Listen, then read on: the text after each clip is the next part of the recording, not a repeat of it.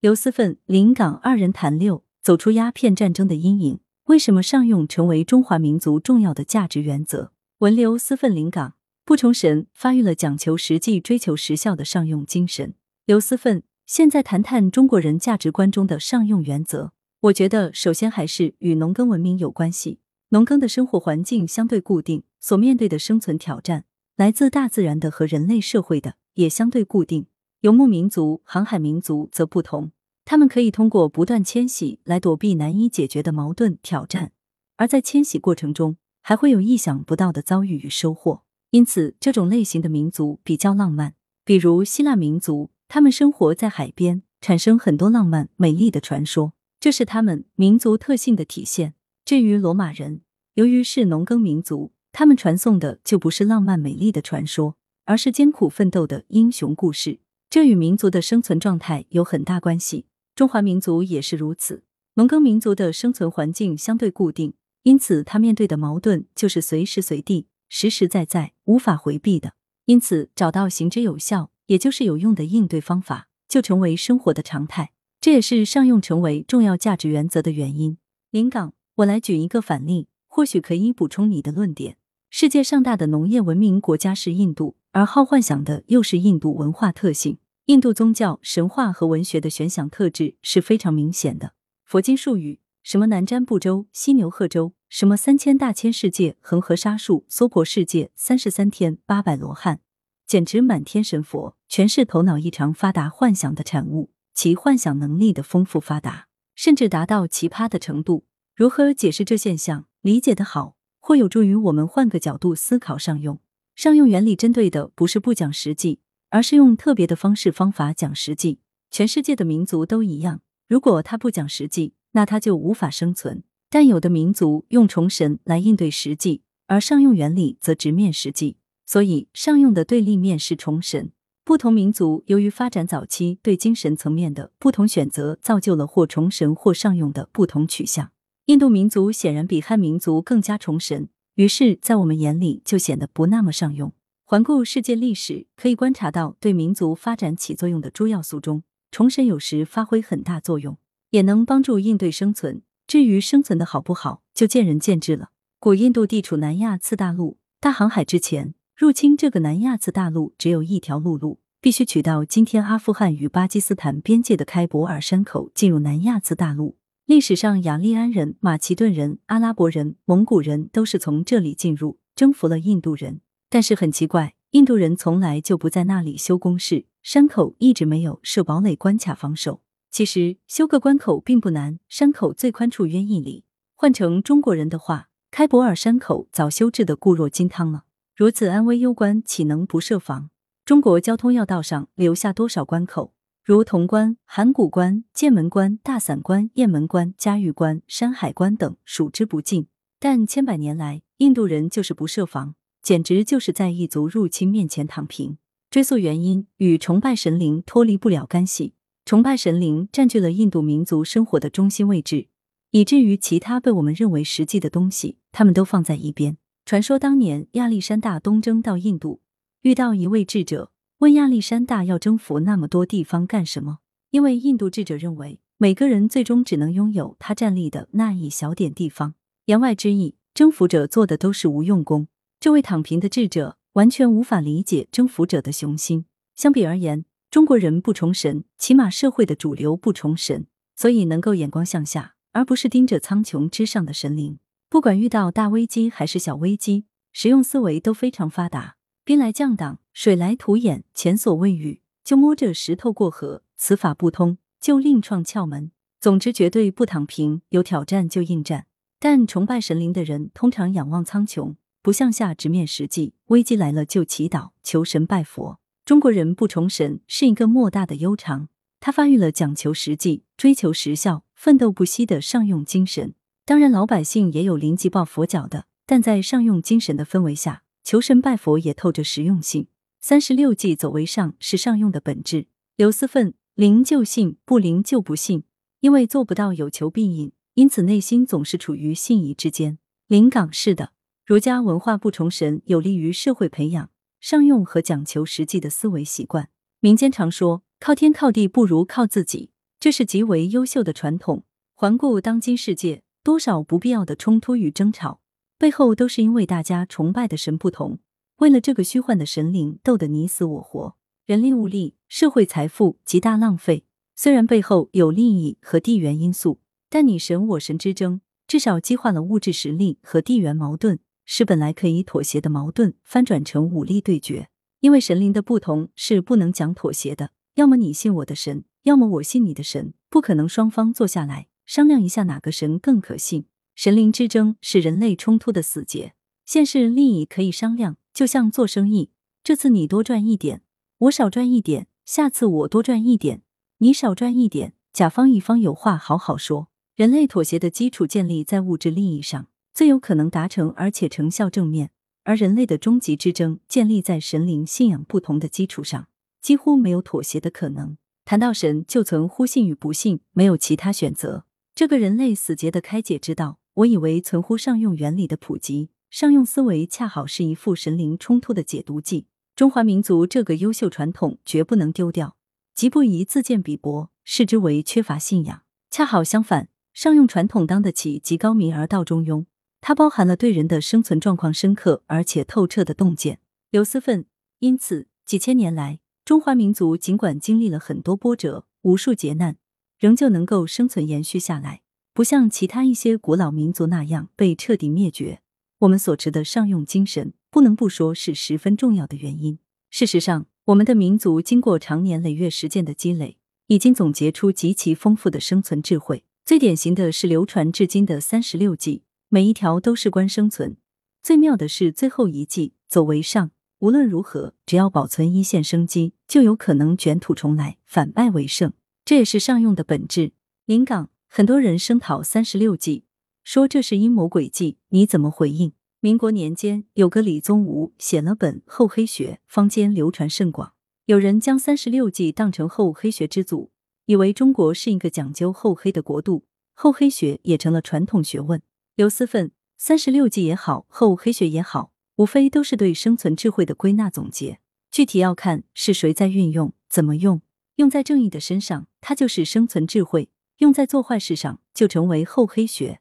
临港这个说法好，我非常赞成。是否厚黑，要看抱着什么目的做事。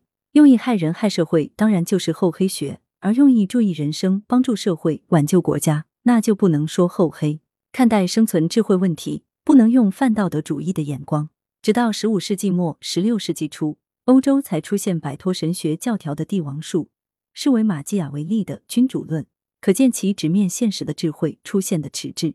刘思奋凭借极其丰富的生存智慧，三千年未有之大变局那样亡国灭种的严峻考验，我们都挺过来了。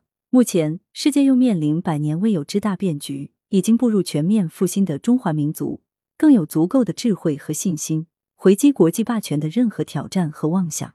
临港鸦片战争已将一百多年。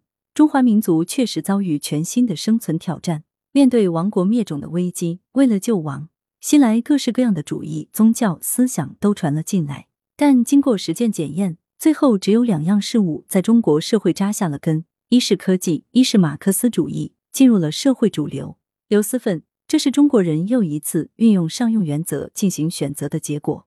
临港大航海以来的殖民史告诉我们，殖民者入侵后进国家进行殖民。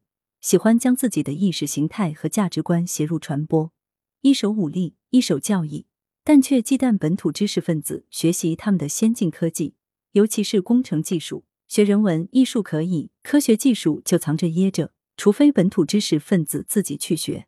殖民者深知，科技一旦被殖民国家自主掌握，他们的好日子就过不安稳了。文艺的用是分长短的，有常用的文艺，也有短用的文艺。刘思奋。上用作为中华民族一个非常重要的原则，其实是贯彻到政治、经济、文化以及生活等各个方面的。全部展开来谈，不是我们这个对话所能承担的。我们就谈一下文化上用原则怎样在文化方面体现，如何贯彻。因为文化与其他方面有区别，是比较形而上的。那它怎样在上用原则中体现？今天我们又该如何将上用原则贯彻到文化建设中来？因为我们是从事文化工作的。我觉得可以集中起来谈这个问题，你觉得怎样？临港好的，上用思维落实到近现代文艺史，可以探讨一系列现象。近现代中华民族最迫切的使命，无疑是救亡。文学的有用性在救亡的氛围下得到关注。梁启超是最早从实用角度提倡小说变革的人。他一九零二年写论小说与群治之关系，认为欲兴一国之民，必先兴一国之小说。举凡道德、宗教、政治、风俗的改新，必以小说改新为前提。梁启超对文学的认知可能片面，但确实是上用思维使他最早意识到，一旦小说变革，就可以充当所有道德精神和社会层面变革的有力工具。为此，他发起小说、诗歌、文章等改新运动。鲁迅与现代文学现实主义传统的形成，也可以看出与上用思维的关系。西方所有文学潮流，包括浪漫主义、象征主义、现实主义、现代主义。鲁迅原本最看重浪漫主义，他一九零七年写的《摩罗诗力说》介绍的全都是欧洲浪漫派诗人，还给他们取了个好懂的名字——摩罗诗派。但十年后写白话小说，如《孔乙己狂人日记》《祝福药》等，采用的多是写实手法，成了现代文学强大的现实主义文学传统的开山祖师。这真的很有意思。鲁迅取法现代欧洲文学，从浪漫主义到现实主义，无非是考虑文学呐喊启蒙的效果，以写实为最能发挥社会作用。上用思维引导文学发生重大变化的时期，当在国内革命战争时期。由于战争急需动员，鼓舞教育士兵民众，那些原来不为上层文人重视的民间形式，如弹词说唱、快板、地方戏曲、民歌等，还有舶来的独幕剧、话剧，被突然间激活。以文工团和战地文艺服务团等方式汇聚成革命战争中轰轰烈烈的战地文艺运动，形成了中国文艺史上从来未见的文艺普及化运动。文艺实用性的那一面，在革命战争时期得到了淋漓尽致的发挥。正是革命战争历程中形成的战地文艺传统，塑造了建国后文艺的基本角色和风格。可以说，离开了上用的角度。近现代文艺史上许多文艺现象的合理性是得不到说明的。刘思奋，这跟时代的背景有关系。当时正处于启蒙、救亡、图存这种大的社会氛围，因此必然会影响到作家要实现这些目标。浪漫主义是无能为力的，一定要针砭现实的写实主义，写现实的题材，关注现实的民生疾苦，关注现实的社会问题，这样才能服务于总体的时代需求。说起写小说。你说《西游记》算不算现实小说？是不是上用的？当然，他也是为了纠正人心，也是从这个目的出发。临港精神上可以说是，但写法上肯定不是现实主义。《西游记》不能说是现实主义的作品。刘思奋从收复心猿意马这个角度来看，就是临港式的。刘思奋其实还是要讲究有用，就文化来说，往往就是这样。由于它的非物质性质，决定了它是以潜移默化的方式对社会发生作用。这样算不算用？临港文艺的用是分长短的，有常用的文艺，也有短用的文艺。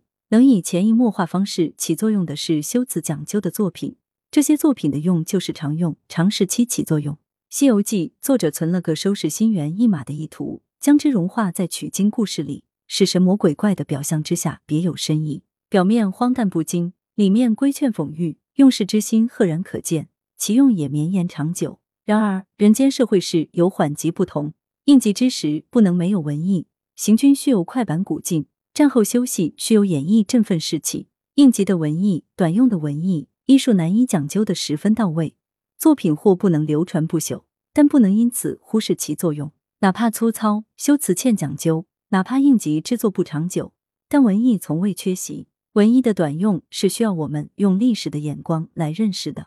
刘思奋这个问题就比较复杂，比如西方很多文艺也带有宗教宣传意味，但你说这种文艺就没有用吗？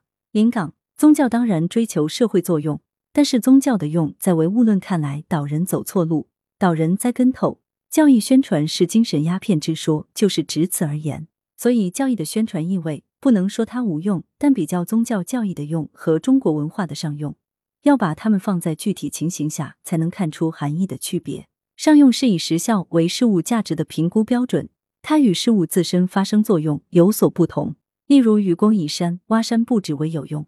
如果愚公对着大山日夜祈祷，虽信仰弥坚，也属无用。不过，祈祷对愚公本人坚定信心是起作用的。只可惜这个作用。不是客观的实效罢了。文学所起的精神作用也应作如是观。鲁迅有句话很有名：“一首诗赶不走孙传芳，一炮就将他轰走了。”对赶走军阀而言，是没用，炮才有用。但反过来看，炮要有人放。如果放炮的是个胆小鬼，那有炮也没用。一定要有勇敢的战士，有胆量向军阀开炮。而诗的作用就在于鼓舞士兵的胆量，给战士壮胆，这就是诗的精神作用了。说的更全面，是在赶走孙传芳这件事情上是有用的，不过不是炮弹的作用，而是鼓舞胆量的精神作用。刘思奋启迪明智，武装思想，虽然并不直接，但最终还是落实到用上。不过，确实还有一种并不产生实际效用的所谓无用之用，你怎么看？临港是的。这涉及用的另一种区分，实用和虚用。讲上用的时候，更多讲的是实用，少讲虚用。虚用其实就是无用之用。文学艺术笼统讲都起精神作用，但其中下里巴人的部分就比较接近于实用，而阳春白雪的部分更接近虚用。近百年来，先是救亡图存，后世国家建设大干快上，即便精神领域，也更加重视文学艺术接近实用的功能，这是可以理解的。不过，文艺的实用和虚用也不是截然断开的，要使两者结合起来，基于社会现场导乎先路，又经得起时间的检验，传诸久远。要求虽然高，也不是没有可能做到。它需要作家、艺术家自身的觉悟和丰厚生活经验的积累。总的来说，文化中的精致部分是虚用、无用之用，而大众文化、娱乐性文化是实用性强的文化。刘思奋，比如打麻将也是。临港正是这个意思。那些高雅的文化，往往只能起虚的作用，像虚实生白的道理一样。只有追求艺术的虚性，才能映衬出它的长远价值，也才能传诸久远。要纠正过于实用的思维偏颇，大力提倡敢想大胆想。刘思奋，我觉得中华民族是很讲究实用的民族，整个文化界的思维都很讲实用，所以不怎么重视无用之学。当然，无用之学无法实用。但它能在另一方面补充中国人这种实用思维的不足，让他们学会胡思乱想，解放大脑，不切实际的想。我觉得这种思维的训练对整个民族也很有必要。中国人因为太重视实用，因此这方面的思维不发达。中国现在学技术学得很快，能力惊人，工匠精神中国人从来不缺乏，但在基础理论的方面的建树，像相对论、量子理论那些，却一直是弱项。到目前为止。还没有一种基础理论是由我们中国人提出来的，因此要纠正过于实用的思维偏颇，要提倡敢想大胆想。对那一类敢于胡思、善于乱想人才，应当给予更多的关注和爱护，并提供相应的激励机制和表达平台。当然，胡思乱想肯定不会百分百都出成果，更多的是白白耗费了时间和心力。真正的成功者往往没多少个，但它起码是一种思维的深度训练和探索。在这种基础上，一旦突破，成果就不得了。临港，这是有一长必有一短的道理。上用固然是传统文化的精华，但也由于上用思维的强大和理解的片面化，无用之用就被忽视了。原本有价值的思想创新，很可能因其无用而夭折了。因为那些敢想、胡想、不切实际的想而出现的东西，在实用气氛浓厚的情形下，通常显现为出格的面目。一旦出格，就被判为虚玄而无用。记得早年读过报告文学《歌德巴赫猜想》，数学家陈景润就被不少人一度目为不做实事的傻子。如何认识无用之用，使创新破土而出，茁壮成长，上世道阻且长？刘思奋，现在这种社会共识尚未真正形成。临港处于时间长河中的人，固定一物有用还是无用，难以拿捏准确，一眼看到的并非其真面目。事物之用，并非一眼能看穿。经验的可靠性，在多变的社会，往往不那么牢固。目前这一刻没用，不等于下一刻也没用。有用和没用，都是当下的判断。当下判为无用，将来或许有用；当下判为有用，转瞬又见得无用。刘思奋，所以我们要看到上用的两面性，它也有不足的一面。而且这种根深蒂固的认识定式，还真不是一下子就扭转过来的。临港务实要由务虚来中和一下。务虚也要拉紧务实的弦，务虚时刻要记住有务实的道理支配于其中，不然由虚到虚，坐而论道，教条主义、本本主义也行不通。刘思奋就是两个方面都要有。其实务虚的玄想在中国也有传统，老子和庄子就是鼻祖。特别是老子探讨的是宇宙的本源。不过，一直处于边缘地位，甚至被道教据为专利。老子也成为被神化的偶像，没有真正发展起来。临港用就像车之两轮，一实一虚，并驾齐驱，才能走得稳。双轮并用，行稳致远，谓之真正的上用。人文知识存在的价值，并不需要实用性来加持。刘思奋，那你怎么看用在人文学科上的体现？人文学科很难转化为生产力，所以钱钟书说学问是荒郊野屋中二三素新人商量培养知识，他的学问就属于这一类。临港人文学科实用的一面是它的传承功能。古代人文类知识的传承靠书香世家或寺庙高僧，现代社会几乎都转移到高校的人文学科里。很明显，如果人文学科不能承担人文知识的传承，那他们就会逐渐衰亡。人文知识本身，它不直接作用于物质生产，而是作用于将来从事物质生产的人。所以，不认为人文知识有实用性，并没有大错。只听说过学好数理化，走遍天下都不怕；没有听说过学好文史哲，走遍天下都不怕。但是，人文知识没有实用性，又不等于没用。把认为知识之用看成不可或缺的虚用就好。人文知识存在的价值，并不需要实用性来加持。以文史哲没有实用性而比驳之，那是极其有害的。钱钟书那段话，用旧式的语言说出了人文学问的特性。人文学问其实是没有学术前沿的，这是它与科学和社会科学非常不同的地方。人文学问里所谓热点、所谓前沿、事后，都被证明不过是缺乏学问真知的时过境迁的时髦。人文学问极其依赖学者本身的知识、经验和关怀凝结而成的独特问题意识。这独特的问题意识是任何他人都无法重复并代替的。而问题意识的真实性和阐发的深度，决定了该人文学问的价值。因此，钱钟书说学问是二三素新人商量培养知识，不但合理，而且形象生动。刘思奋，我觉得人类的思维要从各个方面进行深度锻炼，才能够不断提升。自然学科是如此。人文学科同样需要临港人文学问的另一个特性是非常讲积累，要经历漫长人生的积累，才能产生一小点学问的开悟。像数理化研究，二三十岁就站到了科学的前沿，做出了不起成就的事例屡见不鲜。爱因斯坦二十六岁发表狭义相对论，杨振宁三十二岁发现杨米尔斯定理，成就之大，年纪之轻，此事在人文学科绝对不可能。围城有句话：科学家像酒。越老越可贵，科学像女人，老了便不值钱。前半句用在人文学者身上是一样的，越老越可贵，但人文学问却不像女人，她老了也值钱，也许比不老时更值钱。人文学问高度依赖积累，从事者切忌浮躁，不可大干快上。一个国家的文化高度靠阳春白雪来体现。刘思奋，另外，我觉得当前的文化建设还要澄清一种认识。中国人曾经将文化的地位定得很高，君子喻于义，小人喻于利，认为文化一旦与经济发生联系，就显得低俗。这是农业社会的想法。进入工业社会之后，外国人就先走了一步，他们从事文化活动就是喻于利。无论是电影、电视、各种舞台演出、书籍出版等等，全部都作为产业来经营。不仅经营者从中获取经济利益，还是文化产业成为国家的重要的经济支柱。并形成软实力，让他们的价值观念辐射影响世界。中国就走得比较慢，长期以来没有这种意识。文化就是文化，与经济没有关系。改革开放以后，才慢慢出现文化产业这个观念。现在文化产业很火了，动不动就说文化产业，以为什么都能成为产业，这种想法也是有问题的。其实，产业是以市场为基础的，而市场能否形成和繁荣，则取决于受众的数量。最能吸引受众的，无疑是通俗文化。所谓下里巴人，合者千百。因此，只有通俗的大众文化才能成为产业。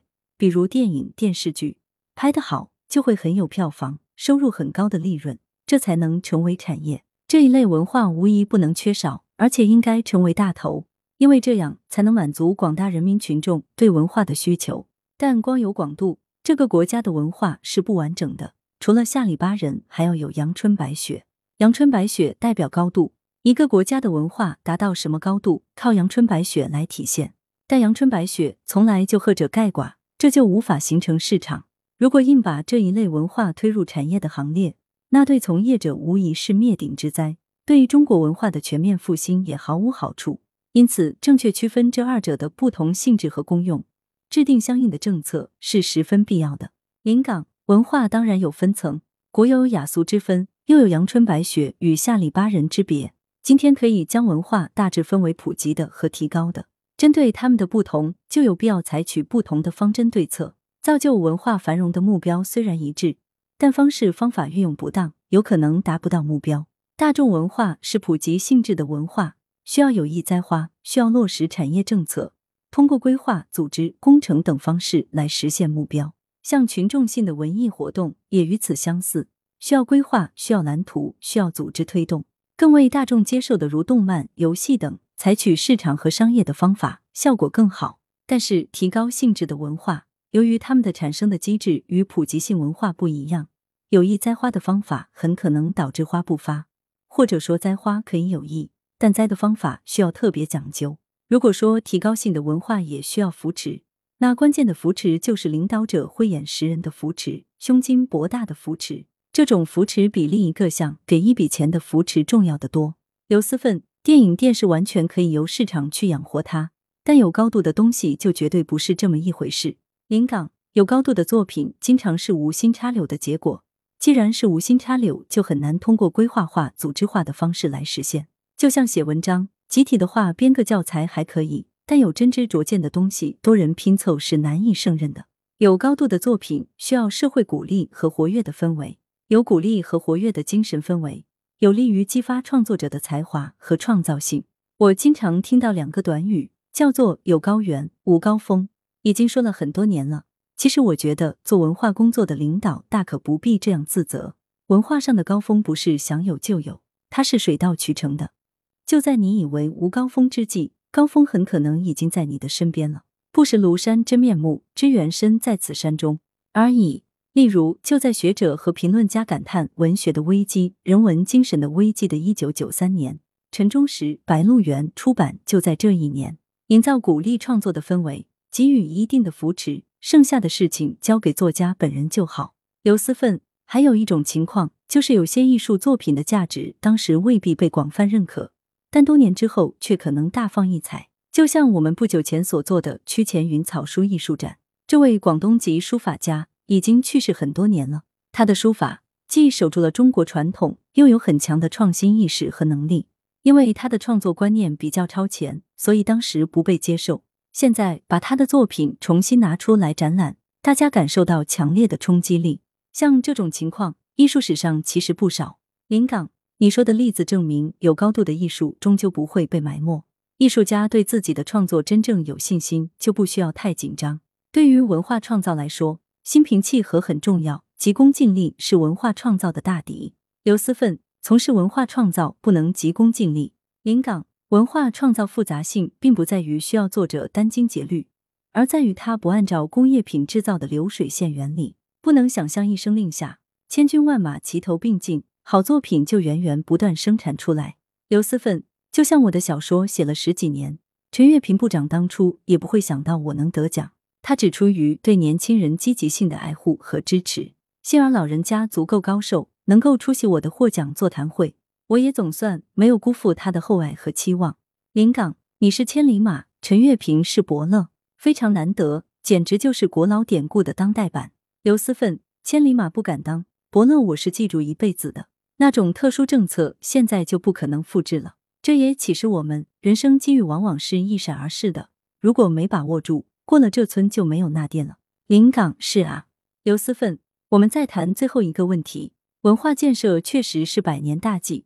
祖宗早有说，十年树木，百年树人。树人就是让一代人长大成才，这确实要花费很长的时间，不能急功近利。但只要坚持做下去，必然会有好的结果。比如，目前存在文化断层，包括六七十岁这一辈，很多人对传统文化都不太了解。当然，也无需责怪，因为他们是被年轻时生活的那个时代耽误的。但现在重新提倡传统文化之后，青少年一代又重通过课堂大量接触传统文化。